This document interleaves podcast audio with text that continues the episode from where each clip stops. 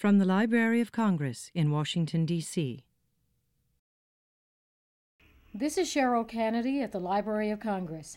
Late September will mark the 11th year that book lovers of all ages have gathered in Washington, D.C. to celebrate the written word at the Library of Congress National Book Festival. The festival will be two days this year Saturday, September 24th, 10 a.m. to 5.30 p.m., and Sunday, September 25th, 1 p.m. to 5:30 p.m. Free and open to the public, the festival will take place between 9th and 14th Streets on the National Mall, rain or shine. For more details, visit www.loc.gov/bookfest. And now it is my pleasure to introduce award-winning author Terry McMillan, whose latest book is titled Getting to Happy a sequel to her number one best selling novel, Waiting to Exhale. Ms. McMillan, thank you so much for joining us. Thank you. At Happy the, to be here. Well, thank you. At the end of Waiting to Exhale, many readers expected the four friends to find happiness, and yet, in getting to happy, they are still grappling to find the elusive happy ever after. How have the four girlfriends fared over the last 15 years? Well, um, I'll put it this way. I, you know, I don't think, I don't believe in fairy tales. And the women, 15 years after waiting to exhale, have had to go through their ups and downs like everybody else um, in the real world does. And I think that right now I think they're just a little, they're more mature and they are really thinking about the meaning of what's happening to them versus just reacting to what's happening to them, to themselves.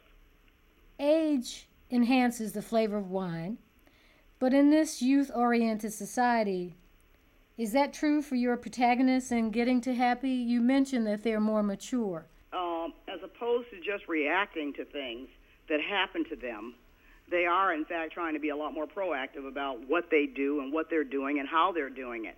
In addition to reacting to things that have happened to them. I mean, we all have incidents that are life altering, but in this case, they are also thinking about themselves and their, you know, their future. I I think that they understand that they are 50 years old that perhaps at least two thirds of their life may be over, and they're more interested in how well they're going to live the last third of it, and that it's not all downhill from here. And I think that 20 years ago, the women in waiting to exhale weren't just thinking about the end of their lives, or they, they weren't thinking of their lives in that way. They were too very, very much in the moment. Is there one universal truth that we all can learn about being happy? Um, I think that you have to work for it because you deserve it. And then when you get it, you have to own it, but know that it does not last forever.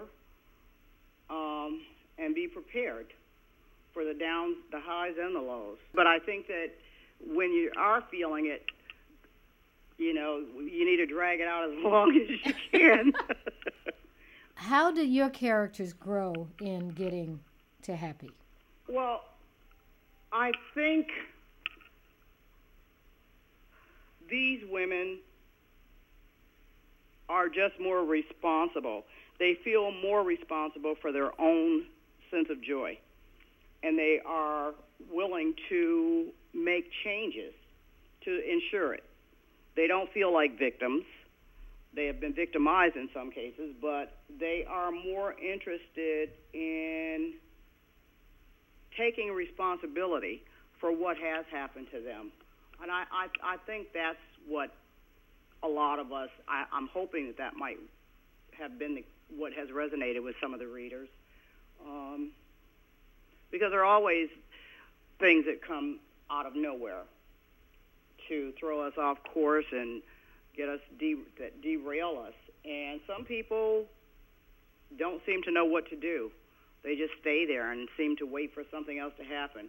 And these women really are very, very cognizant of the fact that they have some say and they they can accept responsibility for their own happiness. And and that's what I'm that's what I try I'm hoping that people can understand. You've been described as one of the world's finest chroniclers of modern life among African American women and men. What's the source of your insight as a social critic? Don't know all about being the world's finest chronicler of modern life among African American Americans. I don't think that's true. You know, I'm just I'm just more interested in looking at the lives of people who have been victimized. I don't care on on what level, but people that are going through stuff, um, and they're and they, they aren't real happy. Things have happened to them. In some cases, they are responsible for for for their own lack of happiness. But I, I just I, I I'm more interested in trying to understand how we get through things. Um, and so I choose characters that sometimes I don't necessarily um, empathize with or identify with, but I want to feel more compassion and empathy, and so therefore I, I, I choose, I give them problems that I don't have, and sometimes that I do have, and, and then I try to dig in and, and walk in their footsteps. Can that be a learning experience for you? Oh Lord, yes. I wouldn't do, waste my time doing this. Otherwise, it's just. Uh, trying to show off. And you know, there are other things that I could do for that reason. But no, I'm I'm more interested in how we as human beings survive um, and come out ahead. And um, I don't like the idea of seeing people sad and brokenhearted and and and and such that it becomes a lifestyle. I want I want I want us to feel more empowered and that we do have some control over our own well being, that we have to take ownership of it and know that there are things out here designed to rob you of it. And that's what I do in my work. Try to. How Stella got her groove back and Waiting to Exhale both inspired movie box office hits. And Getting to Happy has been tapped for a movie script featuring the original cast. What can you tell us about this exciting prospect? Well, I'm, it's sitting here in front of me right now, the script. We are on our last draft, hopefully. And, um, you know, if all goes well next year, hopefully it'll be on the screen. But that's not, that's not in, in my control but it looks good. It looks promising. I'm not writing it alone. I'm writing it with a writing partner. Her name is Lori Lakin Hutcherson. I couldn't have done this by myself. You were a screenwriter on the movie version of Waiting to Exhale. How does that process differ from writing a novel? Oh, Lord. Two different forms of writing. Um, you know, I think there's a difference, right, doing an adaptation versus just writing an original screenplay. And the difference is is that you have to compensate for a lot in a screenplay. Um, things that are in the book or were in the book um, that you have to put things in that weren't in the book, uh, get rid of characters. Um, basically you think about how you're going to tell the, the, the, the meat of the story and not the actual it's not a reenactment of the story. And so there are a lot of choices that you have to make that you don't have to make because you can linger in a novel. And you don't have that um, luxury when you're writing a screenplay. It's about 120 pages versus 600 or 500 manuscript pages. I prefer the novel what makes a good storyteller? Being a good liar and writing about you know, writing in such a way that I think a reader can identify with some of the struggles that your characters are going through, that they care enough about what these people are going through because they do, in fact, identify with the emotional aspects of it. It doesn't have to mean be the exact experience that your characters are having, but just the emotional impact and, and res- how it resonates. Well, my last question uh, is this. The theme of this year's book festival is Celebrate the Joys of Reading Aloud. Mm-hmm. What is your most memorable storytelling uh, or reading aloud experience, either as a child or as an adult? Well, I don't remember being read to as a child, but I know that, but I did read to my son a lot, who is now 27.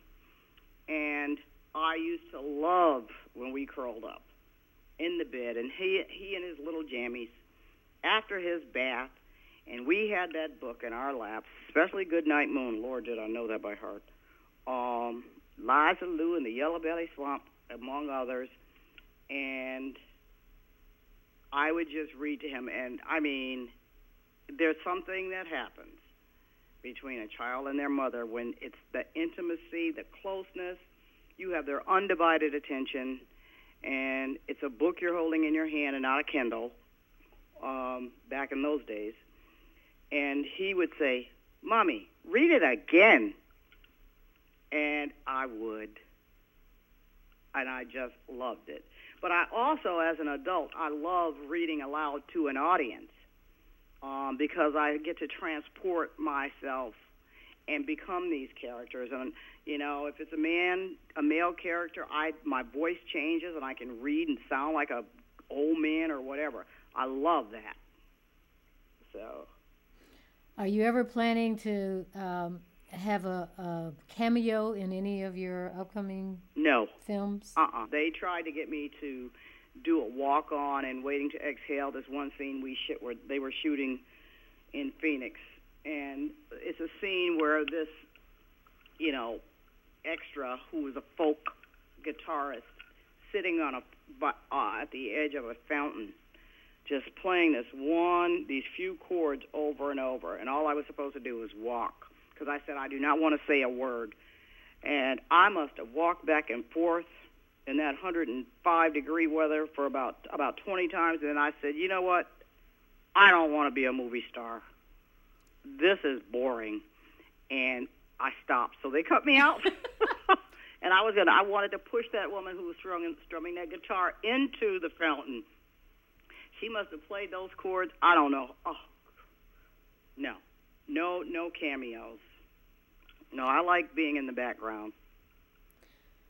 Well, your audience, uh, your fans will certainly uh, look forward to your appearance uh, at the National Book Festival on Sunday, September 25th, in the Fiction and Mystery Pavilion at the National Book Festival on the National Mall. Ms. I'm so excited because there are so many writers um, that are going to be there that I just absolutely love and respect and I don't know if I'm how many of them I'm going to get a chance to see, but well, I'm flattered and honored to be a part of this. Well, we're certainly thrilled that you will be. Thank you. Ms. McMillan, thank you. You're quite welcome. Thank you. This has been a presentation of the Library of Congress. Visit us at loc.gov.